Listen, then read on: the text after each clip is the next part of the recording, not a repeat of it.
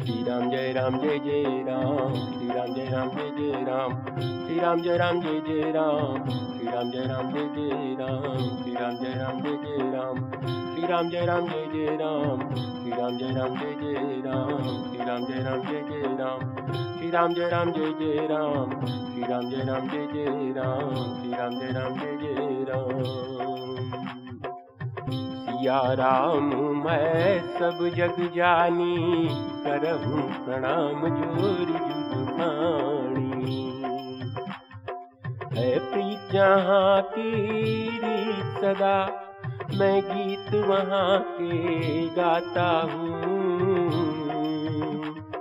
भारत का रहने वाला हूँ, भारत की बात सुनाता हूँ। भारत का रहने वाला हूँ। भारत की बात सुनाता हूँ। श्री रामचरितमानस भावार्थ सहित भाग तिरपन, अयोध्या कांड भाग सत्रह। प्रसंग, मुनि वशिष्ठ का भरत जी को बुलाने के लिए दूत भेजना। तब वशिष्ठ मुनि समय सम कही अनेक इतिहास। निवारे सब ही कर निज विज्ञान प्रकाश। अर्थात तब वशिष्ठ मुनि ने समय के अनुकूल अनेक इतिहास कहकर अपने विज्ञान के प्रकाश से सबका शोक दूर किया। तेल नाव भरी निपतन राखा दूत बोलाई बहुरी असुभाषा। धावहु बेगी भरत पही जाहु निपसुदी कतहु कहु। जनिकाहु अर्थात वशिष्ठ जी ने नाव में तेल भरवा कर राजा के शरीर को उसमें रखवा दिया। फिर दूतों को बुलवाकर उनसे ऐसा कहा, तुम लोग जल्दी दौड़कर भरत के पास जाओ। राजा की मृत्यु का समाचार कहीं किसी से नहीं कहना। इतने ही करहु, भरत सन जाई, गुरु बोलाई पट भाई। सुनी मुनि आयसु, धावन आए चले बेग बर बाजी लजाए। अर्थात जाकर भरत से कहना कि दोनों भाइयों को गुरुजी ने बुलवा भेजा है। मुनि की आज्ञा सुनकर धावन दौड़े। वे अपने वेग से उत्तम घोड़ों को भी लजाते हुए चले।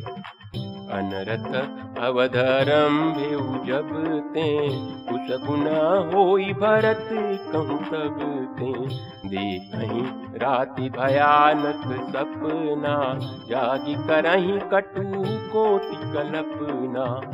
अर्थात, जब से अयोध्या में अनर्थ प्रारंभ हुआ, तभी से भरत जी को अपशकुन होने लगे। वे रात को भयंकर स्वप्न देखते थे और जागने पर करोड़ों तरह की बुरी बुरी कल्पनाएँ किया करते थे। प्रजेवाई दे दिन दाना, शिव अभिषेक करही विधि नाना गही हृदय महेश मनाई। कुशल मातु पितु परिजन भाई अर्थात अनिष्ट शांति के लिए वे प्रतिदिन ब्राह्मणों को भोजन कराकर दान देते थे, अनेकों विधियों से रुद्राभिषेक करते थे। महादेव जी को हृदय में मनाकर उनसे माता पिता कुटुम्बी और भाइयों का कुशल क्षेम मांगते थे। यही विधि सोचत भरत मन धावन पहुँचे आय। गुर अनुशासन श्रवण सुनी चले गने सुमनाय अर्थात भरत जी इस प्रकार मन में चिंता कर रहे थे कि दूत आ पहुँचे। गुरु जी की आज्ञा कानों से सुनते ही वे गणेश जी को मना कर चल पड़े। चले समीर बेग यहाँ के। नागत सरित सेल बनु बाकी हृदय सोचु बड़ कछु न सुहाई अस जा नहीं जिया जाऊंगाई अर्थात हवा के समान वेग वाले घोड़ों को हाँकते हुए वे विकट नदी, पहाड़ तथा जंगलों को लांगते हुए चले। उनके हृदय में बड़ा सोच था, कुछ सुहाता नहीं था। मन में ऐसा सोचते थे कि उड़कर पहुँच जाऊँ एक निमेश बरत समझाई विधि भरत नगर निराई। अस गुन होई, नगर बैठारा रटही कुभांति कुखेत करारा। अर्थात एक एक निमेश वर्ष के समान बीत रहा था। इस प्रकार भरत जी नगर के निकट पहुँचे। नगर में प्रवेश करते समय अपशकुन होने लगे। कोए बुरी तरह बैठकर बुरी तरह से कांव कांव कर रहे हैं। खरसियार बोलही प्रतिकूला, सुनी सुनी होई भरत मन सूला सरसरिता बन भागा नगर विशेषी भयावन लागा अर्थात गधे और सियार विपरीत बोल रहे हैं। यह सुन सुनकर भरत के मन में बड़ी पीड़ा हो रही है। तालाब, नदी, वन, बगीचे सब शोभाहीन हो रहे हैं। नगर बहुत ही भयानक लग रहा है। खगम्बिग हय गय न जोए। राम वियोग कुरोग बिगोए नगर नारी नर निपट दुखारी, मनहु सबनि सब संपति हारी। अर्थात श्री राम जी के वियोग रूपी बुरे रोग से सताए हुए पक्षी, पशु हाथी, घोड़े देखे नहीं जाते। नगर के स्त्री पुरुष अत्यंत दुखी हो रहे हैं। मानो सब अपनी सारी संपत्ति हार बैठे हों। उर्जन मिलही न कहीं कछु, गवही जो हार ही जाई भरत कुशल पूछ न सकही, भय विषाद मन माही अर्थात नगर के लोग मिलते हैं, पर कुछ कहते नहीं। गाँव से, अर्थात चुपके से, जोहार करके चले जाते हैं। भरत जी भी किसी से कुशल नहीं पूछ सकते, क्योंकि उनके मन में भय और विषाद छा रहा है। प्रसंग दो, श्री भरत शत्रुघ्न का आगमन और शोक। हाट बाट नहीं जाई निहारी जनुपुर दिसी लागी दवारी। आवत सुत सुनी के कय नंदिनी, हर चिर कुल जल रुह चंदिनी। अर्थात बाज़ार और रास्ते नहीं देखे जाते। मानो नगर में दसों दिशाओं में दावाग्नि लगी है। पुत्र को आते हुए सुनकर सूर्य कुल रूपी कमल के लिए चांदनी रूपी कैकई बड़ी हर्षित हुई। सजियारती मुदित उठी धाई द्वारे ही बैठी भवन ले आई। भरत दुखित परिवार मिहारा मानहू तू न बनज बनु मारा। अर्थात वह आरती सजाकर, आनंद में भरकर, दौड़ उठी और दरवाजे पर ही मिलकर भरत शत्रुघ्न को महल में ले आई। भरत ने सारे परिवार को दुखी देखा। मानो कमलों के वन को पाला मार गया हो। के के हर्षित एही भांति मन मुदित दबलाई किराती सुति सोच देखी मनु मारे ऊंचती न हर कुशल हमारे। अर्थात एक एक ही इस तरह हर्षित दिखती है। मानो भीलनी जंगल में आग लगाकर आनंद में भर रही हो। पुत्र को सोचवश और मन मारे देखकर वह पूछने लगी, हमारे नहर में कुशल तो है। सकल कुशल कही भरत सुनाई। पूछी निज कुल कुशल भलाई। कहूँ कहतात कहाँ सब माता। कहती राम लखन अर्थात भरत जी ने सब कुशल कह सुनाई, फिर अपने कुल की कुशल क्षेम पूछी। भरत जी ने कहा, कहो, पिताजी कहाँ है? मेरी सब माताएँ कहाँ हैं? सीता जी और मेरे प्यारे भाई राम लक्ष्मण कहाँ हैं?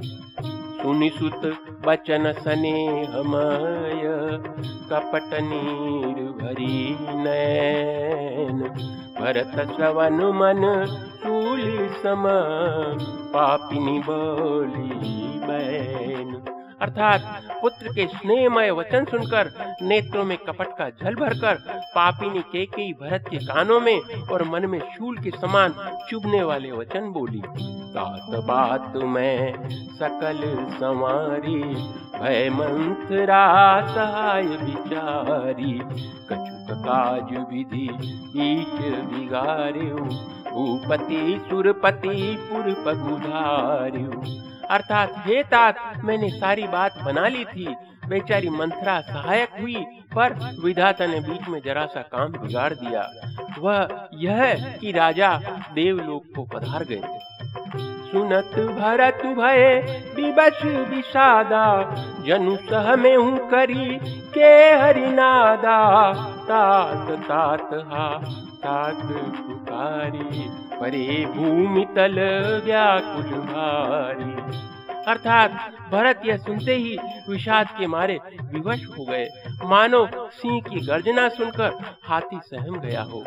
वे तात तात हाथ तात पुकारते हुए अत्यंत व्याकुल होकर ज़मीन पर गिर पड़े। चलतन देखन पायम सोगी तातन राम ही सौंपे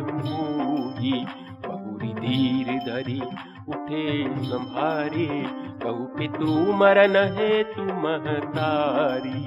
अर्थात, और विलाप करने लगे कि है तात, मैं आपको स्वर्ग के लिए चलते समय देख भी नहीं सका। हाय, आप मुझे श्री राम जी को सौंप भी नहीं गए। फिर धीरज धरकर वे संभल कर उठे और बोले, माता, पिता के मरने का कारण तो बताओ। सुनी सुत बचन कहती के के मरम पाँच जनु माहुर दे आदि हुते सब आपन करने। कुटिल कठोर मुदित मन बरनी। अर्थात पुत्र का वचन सुनकर कई कई कहने लगी, मानो मर्म स्थान को बाच कर अर्थात चाकू से चीर कर उसमें जहर भर रही हो। कुटिल और कठोर कई ने अपनी सब करनी शुरू से आखिर तक बड़े प्रसन्न मन से सुना दी। भरत ही बिसरे पितु मरन, सुनत राम बन गौनु।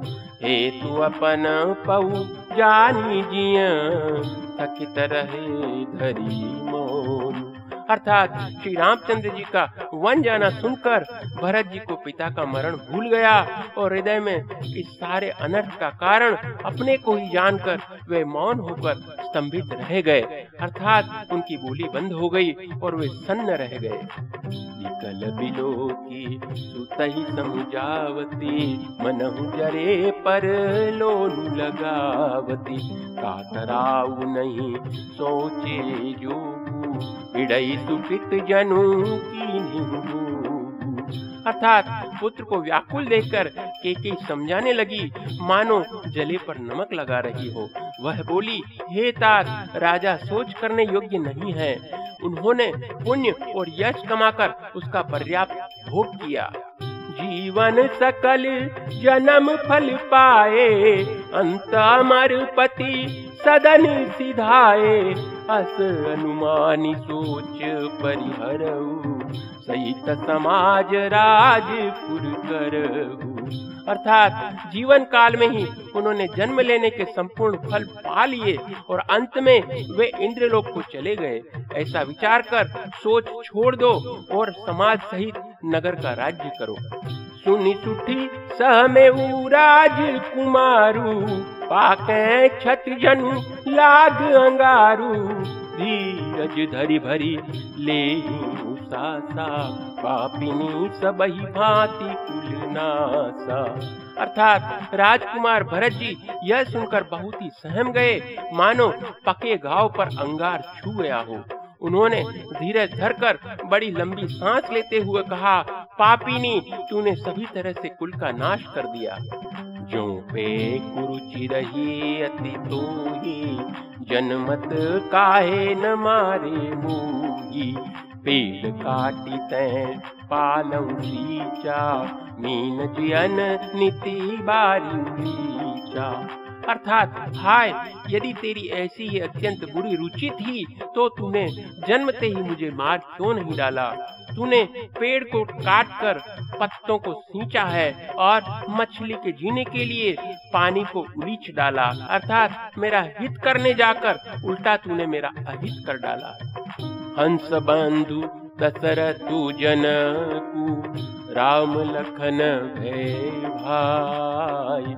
जननी तू जननी भई विदितन कछु न बसाई। अर्थात मुझे सूर्यवंश सा वंश दशरथ जी सरी के पिता और राम लक्ष्मण से भाई मिले। पर हे जननी, मुझे जन्म देने वाली माता तू हुई। विधाता से कुछ भी वश नहीं चलता। जब मैं कुमति, कुमत जी खंड खंड हृदय न पर भागत मन भई नहीं पीरा करी न जी हम परे उन कीरा। अर्थात अरे कुमति, जब तूने हृदय में यह बुरा विचार ठाना, उसी समय तेरे हृदय के टुकड़े टुकड़े क्यों नहीं हो गए? वरदान मांगते समय तेरे मन में कुछ भी पीड़ा नहीं हुई, तेरी जीभ गल नहीं गई, तेरे मुँह में कीड़े नहीं पड़ गए। मुँह प्रतीति तोरी किमी की मरण काल विधि मध्य हरिलीनी विधि उन नारी हृदय गति जाने, सकल कपट अग अवगुण खानी अर्थात राजा ने तेरा विश्वास कैसे कर लिया? जान पड़ता है। विधाता ने मरने के समय उनकी बुद्धि को हर ली थी। स्त्रियों के हृदय की गति अर्थात चाल विधाता भी नहीं जान सके। वह संपूर्ण कपट, पाप और अवगुणों की खान है। सरल सुशील धर्म राऊ सो किमी जाने स्वभाऊ जीव जंतु जग माही, यही रघुनाथ प्राण प्रिय नाही। अर्थात फिर राजा तो सीधे, सुशील और धर्म परायण थे। वे भला स्त्री स्वभाव को कैसे जानते? अरे, जगत के जीव जंतुओं में ऐसा कौन है जिसे श्री रघुनाथ जी प्राणों के समान प्यारे नहीं है? वे अति अहित राम ते तो ही ओ तू अति सत्य कहू मोही, जो हसी तो हसी मुहम्मद लाए आखी ओट उठी बेट जाई। अर्थात वे श्री राम जी भी तुझे अहित हो गए। तू कौन है? मुझे सच सच कहे। तू जो है, सो है। अब मुँह में शाही पोत कर, अर्थात मुँह काला करके उठकर मेरी आँखों की ओट में जा बैठ। राम विरोधी हृदय ते प्रगट की विधि मो समान को पात की बादी कहूँ कछु अर्थात विधाता ने मुझे श्री राम जी से विरोध करने वाले हृदय से उत्पन्न किया, मेरे बराबर पापी दूसरा कौन है? मैं व्यर्थ ही तुझे कुछ कहता हूँ। सुनी शत्रु गुण, मातु कुटी लाई जरही गात रिस कचुन बसाई। ते अवसर आए बसन विभूषण विविध बनाई। अर्थात माता की कुटिलता सुनकर शत्रुघ्न जी के सब अंग क्रोध से जल रहे हैं, पर कुछ वश नहीं चलता। उसी समय भांति भांति के कपड़ों और गहनों से सजकर कुबरी, अर्थात मंत्रा वहाँ आई। लकीर भरे लखन लघु भाई भरत अनल घृत आहुति पाई। हुमगी लात तकी कुबर मारा परिमुहा भर मही करत पुकारा अर्थात उसे सजी देखकर लक्ष्मण के छोटे भाई शत्रुघ्न जी क्रोध में भर गए। मानो जलती हुई आग को घी की आहुति मिल गई हो। उन्होंने ज़ोर से तक कर कुबड़ पर एक लात जमा दी। वह चिल्लाती हुई मुँह के बल ज़मीन पर गिर पड़ी।